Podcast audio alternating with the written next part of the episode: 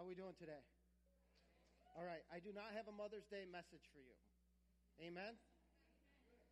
Uh, I just want to say this and get this out there.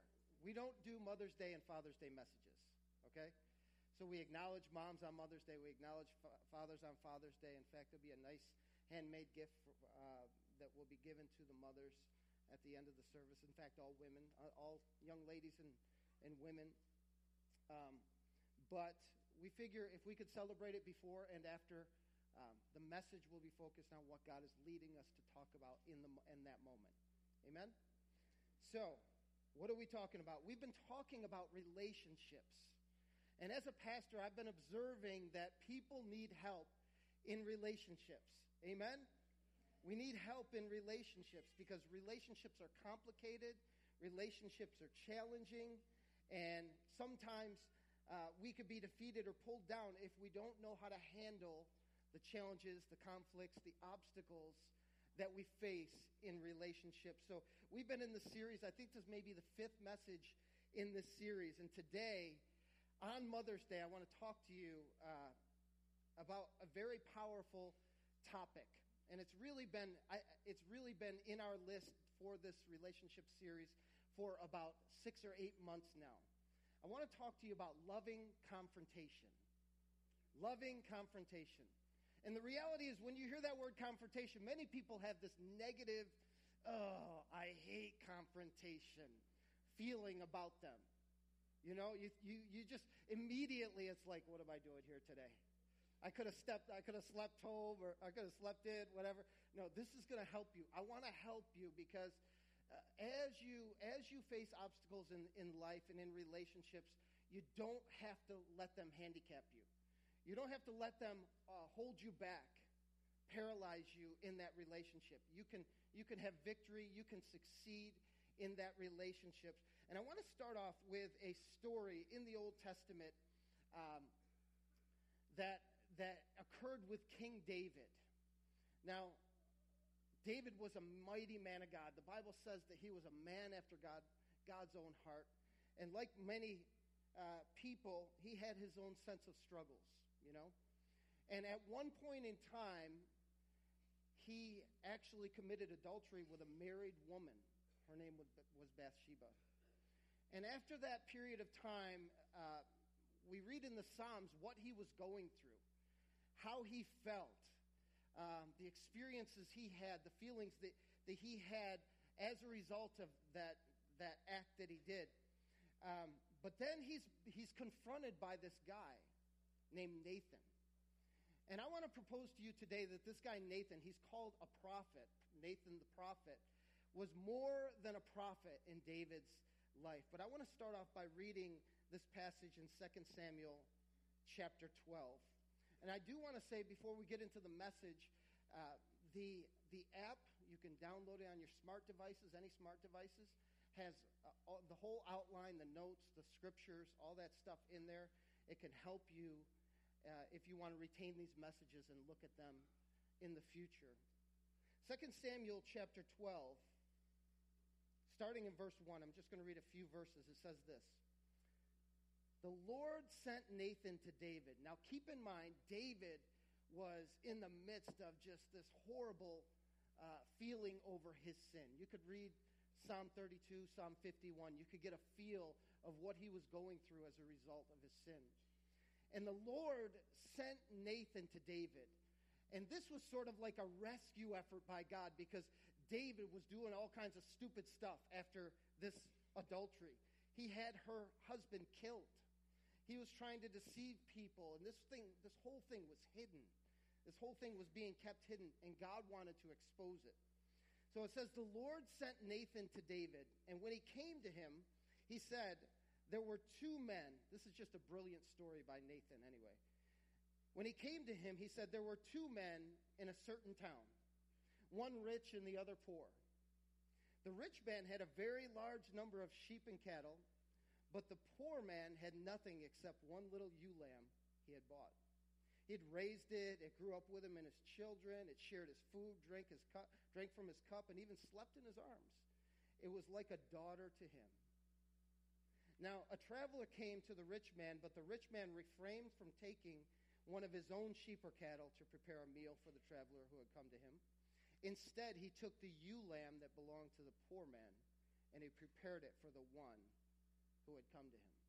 The story goes on, and, and David get, begins to get furious because Nathan brilliantly is appealing to some, some uh, tender points in David's heart.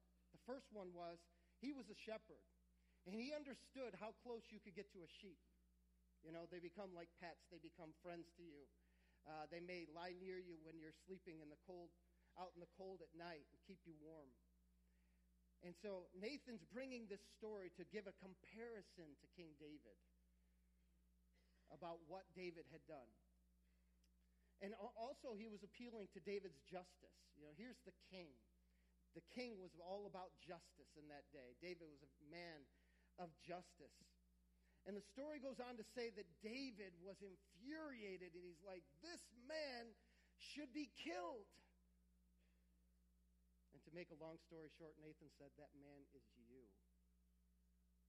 It's one of the most powerful stories of confrontation in the Bible. It's an amazing story.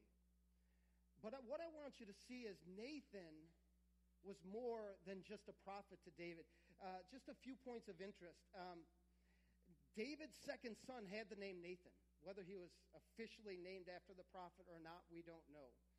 Um, Nathan also gave the, he named one of David's sons that Bathsheba bore to him.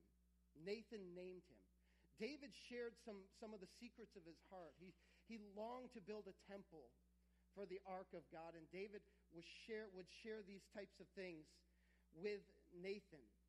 Um, Nathan remained loyal when David's son, Adonijah, rose up a rebellion trying to overthrow his father. Nathan remained loyal King David. And finally, Nathan was the one who anointed Solomon as king. And so, who God sent to David that day was much more than a prophet in my eyes. It was a friend. And so, I want to talk to you today about loving confrontation because confrontation really is powerful. You may ask the question what is confrontation? Confrontation is this opposing the wrong to preserve the good. Opposing the wrong to preserve the good. The reality is, we're all powerful people. You know, we're all sons and daughters of God. We are all heirs to the Most High God if, we're, if we've given our life to Jesus Christ. He's adopted us into his family. We're powerful people right? And there's a lot of goodness in us, but we're learning how to walk in who God has made us to be. We're in this process of growing to become more like Jesus.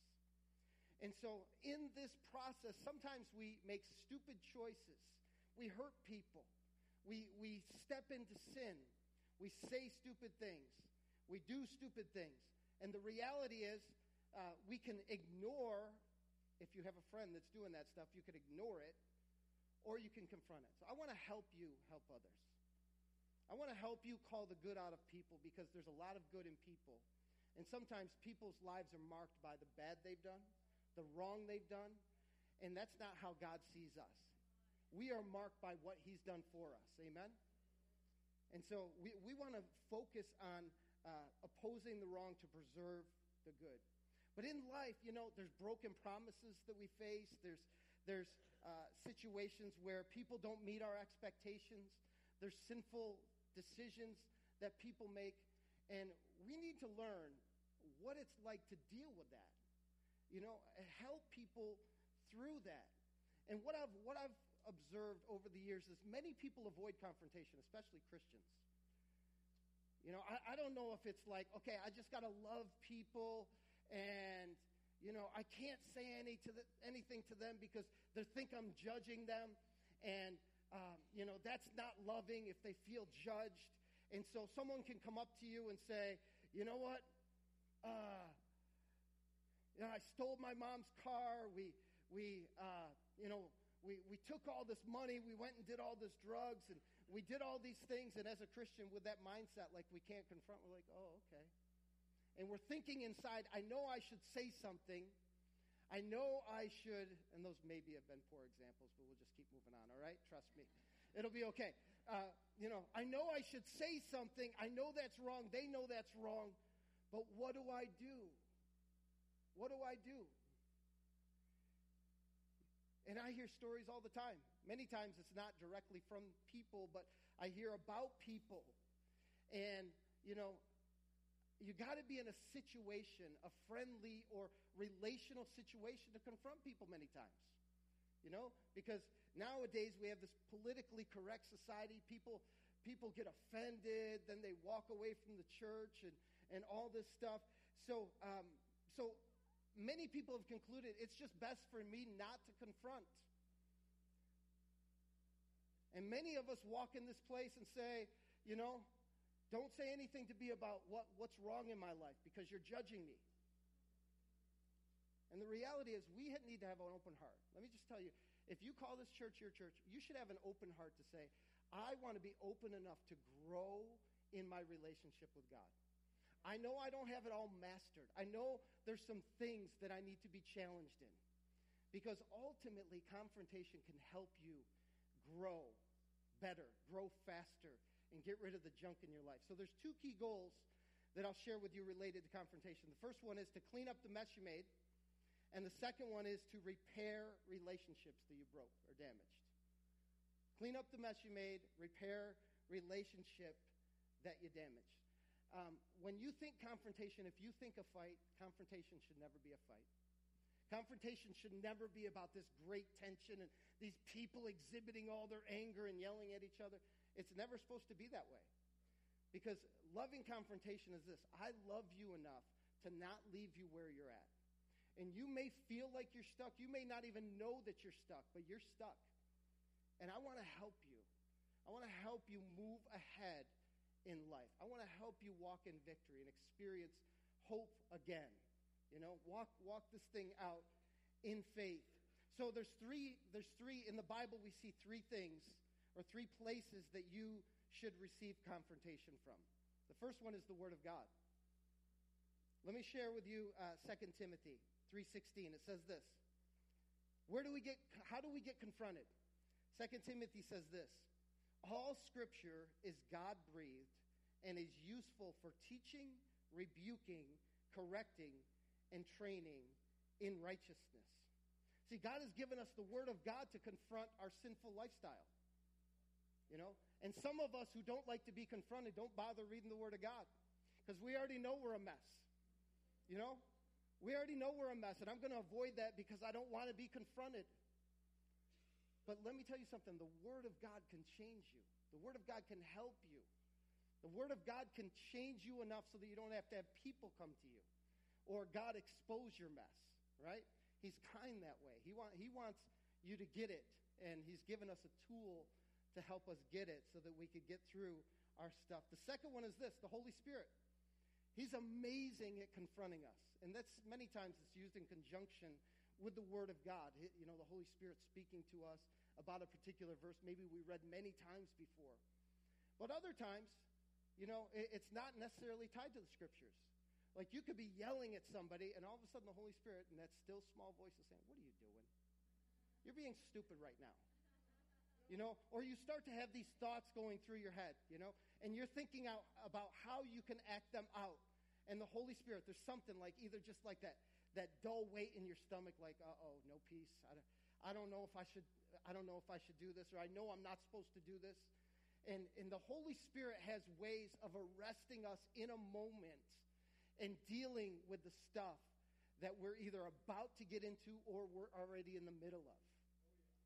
The whole, see, God is so gracious that he, he wants to have a couple waves of confrontation before we have to be confronted by other people. If we respond to the Word of God and the promptings of the Holy Spirit, we're going to be in really, really good shape. But if we ignore those, and sometimes, you know, it's not even a, the fact of ignoring the promptings of God. Sometimes He just sends people our way. And here's the third, the third way that we should receive confrontation. The first is the Word of God. The second is through the Holy Spirit. The third is godly people godly people. We need godly people in our lives. We need mothers and fathers.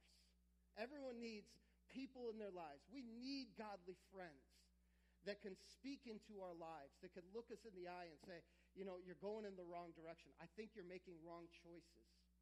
And if we're, if we're pulling the, lo- the Lone Ranger game, if we're playing that game, we're going to be in trouble because God has created a family, a body of believers to be around us. Uh, people in our lives that could speak into our lives in a way that we don't uh, get offended and, and you know, uh, get all upset, but in a way that it's, we're rece- it's received with love and it's, it's a, a challenge to grow and to overcome the obstacles that we face. So, so we should be being confronted by the Word of God, the Holy Spirit, and godly people. Um, the problem is, actually, let me share with you this verse here, because the godly people part, I, I want you to see this. Hebrews 10 24, it says this, and let us consider how we may spur one another on toward love and good deeds. Do you see that? The writer is saying, I, I want you to be thinking about how you can help people grow to love more and grow to do things for God more. And so as we're doing this, we're, we're, he's not, this is not just about you, it's about the people that are in your life, right? As we're doing this, uh, we, we should have the, the, the kind of love in us that would say, would you tell me if I was wrong? Do you have people in your life that you're okay with them telling you that you're wrong? Do you have people in your life that you're okay with telling you you have bad breath?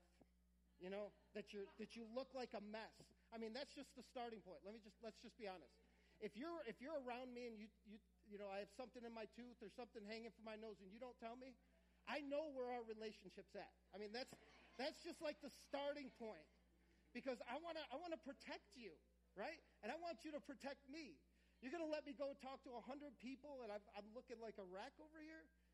Listen, the starting point of, of relationship is that we can tell each other stuff and not worry about offense. Telling you, offense is such a problem. Some of us got to grow thicker skin. Some of us got to say, you know, get over ourselves and stop being so wounded and so tender the reality is, we need people that can talk to us. So, do you have people in your life that can tell you, man, I don't think you're going in a good direction? Where have you been? I haven't seen you in church in a while. People that can call you up, that can challenge you, that can hold you accountable, that you know they love you, you know? But if you stiff arm people and keep them far away from you in life, then, then it's sort of like you're a lone ranger. You're all alone. And when trouble comes, you have no one to lean on. We need godly people in our lives. We need godly friends. We need mothers and fathers to help us. And so here's typically how um, this whole confrontation thing, uh, when you think about it and it relates to you confronting somebody, there's really two paths that people take, typically, most people. The first path is this either you run from it, you run from confrontation, or you run toward it. You find yourself confronting everything. These are two extremes. You run from confrontation, like, oh, I know I got to talk to that person. I don't want to, and you find every reason not to do it. But in the meantime, that person's walking all over you. In the meantime, you want your yes to be yes and your no to be no, but you tell them yes when you wished you had said no, and then you're frustrated with yourself. You're, and like these emotions start to turn inside of you, you're like, oh, I, I just want to tell them the truth, but you can't tell the truth. That's, that's sort of the flight. You ever hear flee or flight? Flee or flight, the, the sort of the natural responses to things. Either you run or you, you, face, you face your obstacle. Well, the people who have the flight issue, they try to avoid raising the issue because they're afraid of people. They're afraid of the response. They're afraid of what could happen. Um, and so, in, in that whole, those feelings that you experience, you feel like people are taking advantage of you, but you've never opened your mouth. Because people get their way with you. People, people do what they want around you, and you never, ever confront them. At best, at best, you drop these subtle hints, but you're never direct enough to deal with the issue.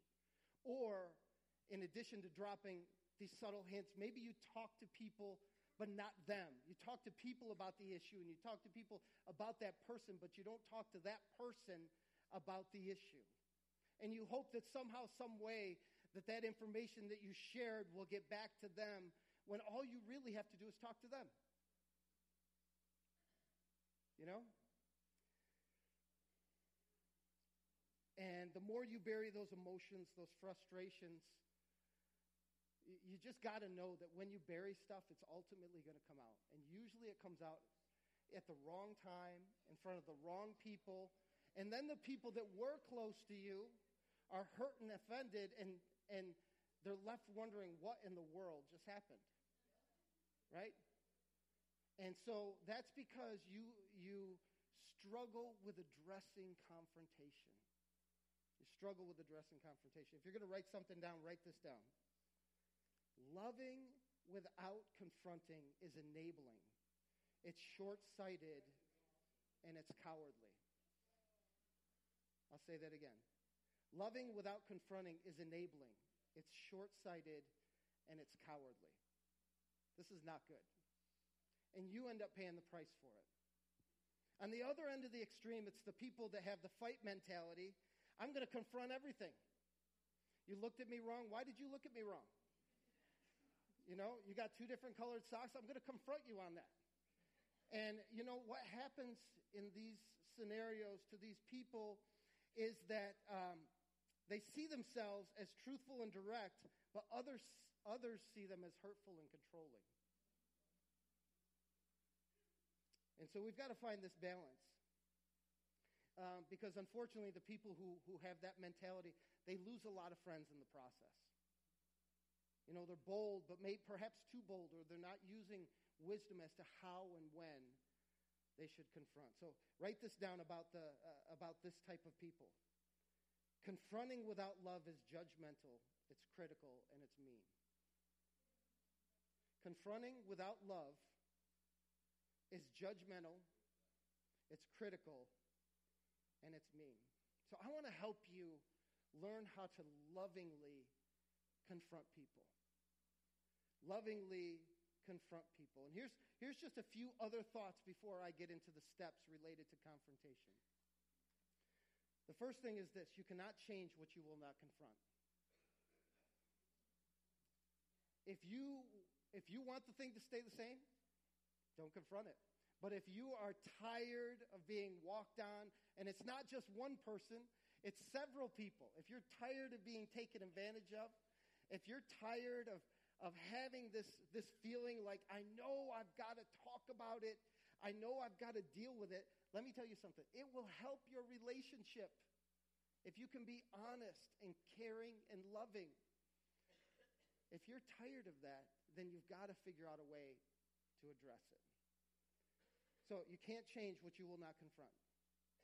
And here's, here's another thought that you should have here. Because you can't confront everything. Should you let it go or let them know? You've got to answer that question. Should you just let it go or should you let them know? Here's, here's a verse in Colossians. It's a powerful verse. It says this Bear with each other and forgive one another. If any of you has a grievance against somebody, forgive as the Lord forgave you. So there's the barometer. Forgive as the Lord forgave you. Okay, forgive. So we've got to extend forgiveness, but the reality is this person keeps on doing what they're doing. Or, you know, I've forgiven them, but there's still a problem here. So how do you know when to confront or when to forgive and just let it go? And here's, here's the thought I wrote down. Um, if you can't let it go and, and, keep no records of wrongs in a situation or toward a person, if it keeps coming up, you should confront. If there's a re- repeat occurrence, if there's, if there's boundaries that are being violated in your relationship, um, you know, or you've forgiven, but you just see this person going down a wrong path, you should confront. If it's these petty little things, you know, sometimes, let me just tell you something. I was talking about having godly people in our lives. And having godly people in our lives are so important. But sometimes people think, it, think it's their job to confront people that they don't know. And you know, this causes a problem too. You could be a godly person, but you're not, if you're not in their life, you can spit every Bible verse at them in the book. The reality is they're not going to receive it from you. You know, the Bible says you shouldn't do this, and the Bible says you shouldn't do this because there's no relationship there. We need to have relationships. So, so it really goes both ways. If you don't have a relationship or relationships, you should get some. But if, if you, if you, if you are a person that feels you need to confront somebody, it's good to know that they love you, that you're safe, that you, you care about them. And then, you know, not only the Bible verses, because, I don't know, sometimes that could be a turnoff to people. You start spitting Bible verses at them. Oh, you shouldn't have said that. You know what the Bible says. And it, it's, it's really, if it's not found in relationships, it's not good. But then the other thing is when we start to bring in tradition, oh, watch out. You want to chase people out of the church? You start talking about things that are pet peeves to you. You know, you shouldn't be doing that. I think that you, and you don't have a relationship, you're just causing trouble. So we are a family. People in a family have relationships. We give you a lot of opportunities to build relationships. And the other, the other, the other side of the coin is this: if you're a confronter, um, and I'm not, I want to give you guys a license to confront, but I want to set some parameters as it relates to confronting, because I think confrontation can help us grow in the faith, but we need to be careful. If if uh, I just forgot what I was going to say. Oh, well. Anyway, if you're a confronter, if you're a confronter, you should seek to build relationships with people. You know, be a mom, be a dad. The Bible, you want to throw a Bible verse at people? Let me give one to you. The Bible talks about the fact that there's many teachers and not many fathers. Where are the fathers in young people's lives? Where are, the, where are the people, the mothers and fathers that, that care enough to say, listen, I'm going to guide you and steer you and love you and pour into your life. I'm going to be here for you in the good times and the bad times and challenge you to grow to become more like Jesus. But I want you to know I'm here for you. I'm not going to just point the finger at you and make you feel guilty about the stuff in your life. You know, we, we need mothers and fathers. So, um, so some other thoughts related to uh, confrontation is this should we let it go or should we let them know? Here's the last thought. If you ignore the problem you will likely get bitter. If you're afraid to confront and you just ignore it hoping it'll go away it's going to affect you. There's this powerful verse in proverbs that says this. It says uh, and i'm using the nlt version because i think it's just clearer than some of the other translations, but it says this An offended friend is harder to win back than a fortified city. Think about that. Arguments separate friends like a gate locked with bars. The likelihood of you becoming bitter and that relationship never getting restored is very high. And so confrontation is needed. So how do we confront? How do we how do we do this? How do we go after it? How do we establish healthy relationships? How do we get healthy in relationships so that we can be comfortable with the people in our lives and those around us? And we have expectations for them and communicate them. How do we do this? There's, there's five things I want to give to you. It'll be very quickly, okay? Um, but I think you'll get this and it makes sense. It's very simple, very easy. The first thing is when you when someone uh, offends you or does something that violates the boundaries you have in your life or, or lets you down as it relates to expectations or is just walking in sin in their own personal life, but you are close enough to them to feel like you can talk to them about it, I would say this. The first part is this check yourself. Check yourself. Look at your own life because a wise person is going to evaluate where they're at and, and, and their own motivations, their own feelings, their, their own thoughts related to this issue. Check yourself. Look, you could ask yourself some questions. You can, uh, you know, you can, you can think about it this way. Am I a part of the problem? Am I, have I communicated some things that uh, they've, they've willingly violated? Is it possible that the conflict uh, was impacted by your actions? Or here's another one. This is like, this is very prominent. Are you believing a lie? You know, sometimes we take these little snippets of points in time in our lives and in our relationships, and we add them together and we conclude that this person is out against us. We conclude that this person is doing things to purposely hurt us or irritate us or to ignore what we've asked of them. And the reality is, you know, the enemy's going to work in that because he likes to bring division. He likes, he likes to see, uh, he likes to see death to relationships, you know? So are you believing a lie? Is the enemy working on you as it relates to this? Now, don't lie to me, okay?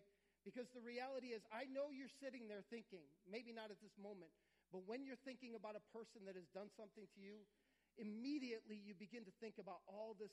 Like, I'm going to, you have a conversation in your mind, right? You start to talk to them and uh, give them a piece of your mind without opening your mouth. Is, am I the only one here that does this? Come on. so, listen to me. In the midst of that, the situation typically gets worse. The situation gets worse. And then the other question you could ask as you check yourself is, am I being, am I being overly defensive? You know, uh, we talked earlier about growing thicker skin, you know, putting up with people, allow, thinking the best of people. Here's the other, here, here's step two. The first one was check yourself. The step two is this establish a safe environment, establish a safe place or safety. Um, you know, you could talk to almost anyone about anything if they feel safe. But if they feel defensive, if they, if they sense your aggression, if they feel uh, nervous or unsafe, you can't talk to any, you can't talk to people about hardly anything. You know, they're shut down. They're not going to receive from you. And so it's important to establish a, a safe, safe situation where you can openly share your heart. This is now confronting. First, you're going to check yourself. Then, you've got to create a situation where it's safe. I'm not talking about confronting out, out of anger. You know, so many times we get in people's faces and we're pointing the finger and we've got that snarl and it's got spit flying, all that stuff. That is not, that is not safe and it's not going to work. People will shut down and they will not receive from you. In fact, they want to run from you especially if you haven't, haven't had your Tic Tacs today. So, so we want people to feel safe, and we want to treat people with honor. This is so important. We want to treat people with honor. I started out by saying we're powerful people. We are God's sons and daughters. We, you know, there, there's a mark on our lives. We matter. And we can't treat people like crap because we're upset or we're frustrated or we're angry. So we want to treat people with honor because, uh, listen to me, we dishonor God when we dishonor his people. If we're going to dishonor one another, we're dishonoring God because that is, that is his son and daughter that we're dealing with. So we want to check ourselves. We want to ensure that we're establishing a safe situation for the people. Because confrontation is awkward anyway for the confronter and the person being confronted. They've got to feel safe enough to, number one, come, and number two, know that they're going to leave and it's not going to be this bloodbath. You know what I mean? The third thought I would say is this. Uh, when, when you sit down, it's important to describe the gap or uh, what is the gap? The gap is the difference between your expectation and what actually happened. Describe what, I'll give you an example, you know. Say in your workplace, there's this, the gap is this. You walk into the, uh, the employee, what is that place called? The, the lounge, the lounge. And every time Johnny walks out of there, the place is trashed. You know? But you want a nice, clean lounge to go and relax in when you have your break. So the gap is, uh, the gap is described as, you know, why do you leave this place dirty? You know, my expectation is it's clean. Before you came in, it was clean. Why can't it be clean when you leave? Or making it a little bit more, uh, more personal. Um, you know, the gap could be when, when you talk about relationships, friends. This never happened to most of you in this room, but I'll just give you an example. when, when you're trying to communicate with a friend uh, to set up a time to hang out and they no longer respond to you. You know? And you get this feeling like I'm not wanted. They don't love me anymore. And, you know, uh, they don't want to spend time with me. The gap would be this I want to spend time with you. You don't want to spend time with me? So you sit down and you just describe what your expectation is and what the reality is. Like, if I text you, like, give me the courtesy of responding at some point. You know, uh, give me the courtesy of communicating somehow, some way within a reasonable amount of time, whatever the expectation is. And we all have these expectations in our relationships, don't we? Many times, these expectations are the things that cause us problems. So you need to describe what you were expecting and what was actually happening. That's the gap. So, um, so we want to describe that. Or, you know, in a situation where you're lovingly confronting somebody about sin, you need to talk about it. Like, listen, man, I, you know, you, you used to be passionate. You used to come to church every week. You know, you used to you used to be an influence to people, but now I hardly ever see you. You've fallen off the map. I hear that you're going out partying all the time and doing all the. What is going on with your life? I'm concerned about what's going on in your life. I love you and I want the best for you. Is this true?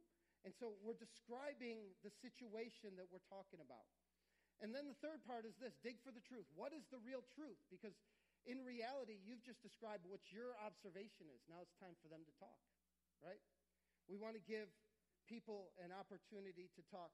Let's look at Galatians 6 1. And I'm just going to close here in just a minute. Galatians 6 1 a powerful verse says this If someone is caught in a sin, you who live by the Spirit should restore that person gently. Our whole goal in all this is you know, I'm going to approach you because I love you and I care for you. This is not about anger. This is not about uh, me being right and you being wrong. It's about, about getting to a place where, you're, where we're going to we're gonna leave our meeting together and it's going to be good. We're going to have smiles on our faces. We're going to be in relationship. You're going to recognize what, what my heart is. I'm going to recognize what your heart is. But listen to me confrontation is biblical. What would, what would David's life be like if Nathan was too afraid to go and confront him? I mean, that was a turning point in David's life where he began to pursue God again where he received forgiveness and he began to go on as the king. Up to that point, he was paralyzed. He was a mess in his life. And let me tell you something there's people around us that need to hear that we love them enough to not want to see them stay the same as they are. I want to give you a license to learn how to lovingly confront. It starts with a relationship. It starts with your friends to say, listen, I want to see you grow. I want to see you. I, I want to see you succeed in life. You know, and here's some things that are not working. Can we talk about them? And maybe you're here today and you're like, you know what? You describe me to a T because there's people in my life that I know I have to talk to. Let's just put the word confront aside because maybe you just don't like that word. There's people in my life I know I have to talk to. And I would challenge you today make a choice to begin the process of having that face to face meeting. Make the choice today to move ahead and say, listen, I, I just want to talk to you. You may be a little fearful, you may be a little scared, but I guarantee you, if you do it right, on the back end, you're going to be happy you did. You're going to be happy you did. Amen. We're powerful people. We want to empower people to continue to become more like Jesus. Amen? Amen. Now, if you're here today, if you're here today and you've never made Jesus Christ Lord of your life, today is a great day to do that. He is the Savior of the world. He is the King of kings and Lord of lords. He came to this earth because he loved you so much. He is an expression of the Father's love. And what he did was he came to restore relationship. We've been talking about relationships. Relationships are vital. But God established relationships, and He establishes love for us by sending His Son to come to this earth, die on a cross, raised three days later, and we serve a living God. If, if you're here today, you've never truly given your life to Jesus Christ, I would encourage you to come and talk to me right after this service. It'll change your life forever. Jesus Christ is ama- he's an amazing, amazing Savior. I'd like to invite the, the uh, ministry team up. There's going to be people here who would love to pray for you, uh, love to see God bring some breakthrough in your life, whether it be healing, deliverance. Uh, may, maybe you have questions about giving your life to Jesus, but they're here, they're trained, they're ready to minister to you. Would you stand to your feet? I want to close in prayer today. And I do ask, uh, as, as I finish the prayer, if you could just quietly leave the sanctuary, that would be a blessing to those who are here to receive ministry. We, we just want to honor what God is doing. Amen. Would you just take a minute and close your eyes? Let's just close our eyes, and it's just a, it's just a, a way that we could focus on what is going on inside of us, a way that we could honor people around us. And Lord, we just ask, Holy Spirit, and you could ask this question yourself. I would encourage you to do that. Holy Spirit, what are you saying today? And what are you saying to me? What are you saying, Lord? What are you saying to me? And Father, I just bless your people today. God, I pray that you speak, that they know it's you, that the clarity of your voice is real to them. Lord, that you're moving in their life, that you're challenging them, God, that you're confronting them about things that they've let go, they've let slip in their lives. Maybe people's faces are coming to your mind that maybe you just need to talk to. Pursue them and restore relationship. And Father, we bless you today, God. We give you all the praise, God. And Father, we honor moms today. Father, may they be blessed today as we celebrate Mother's Day. Father, I bless your people in the mighty name of Jesus. God bless you guys. We love you. Have a great day.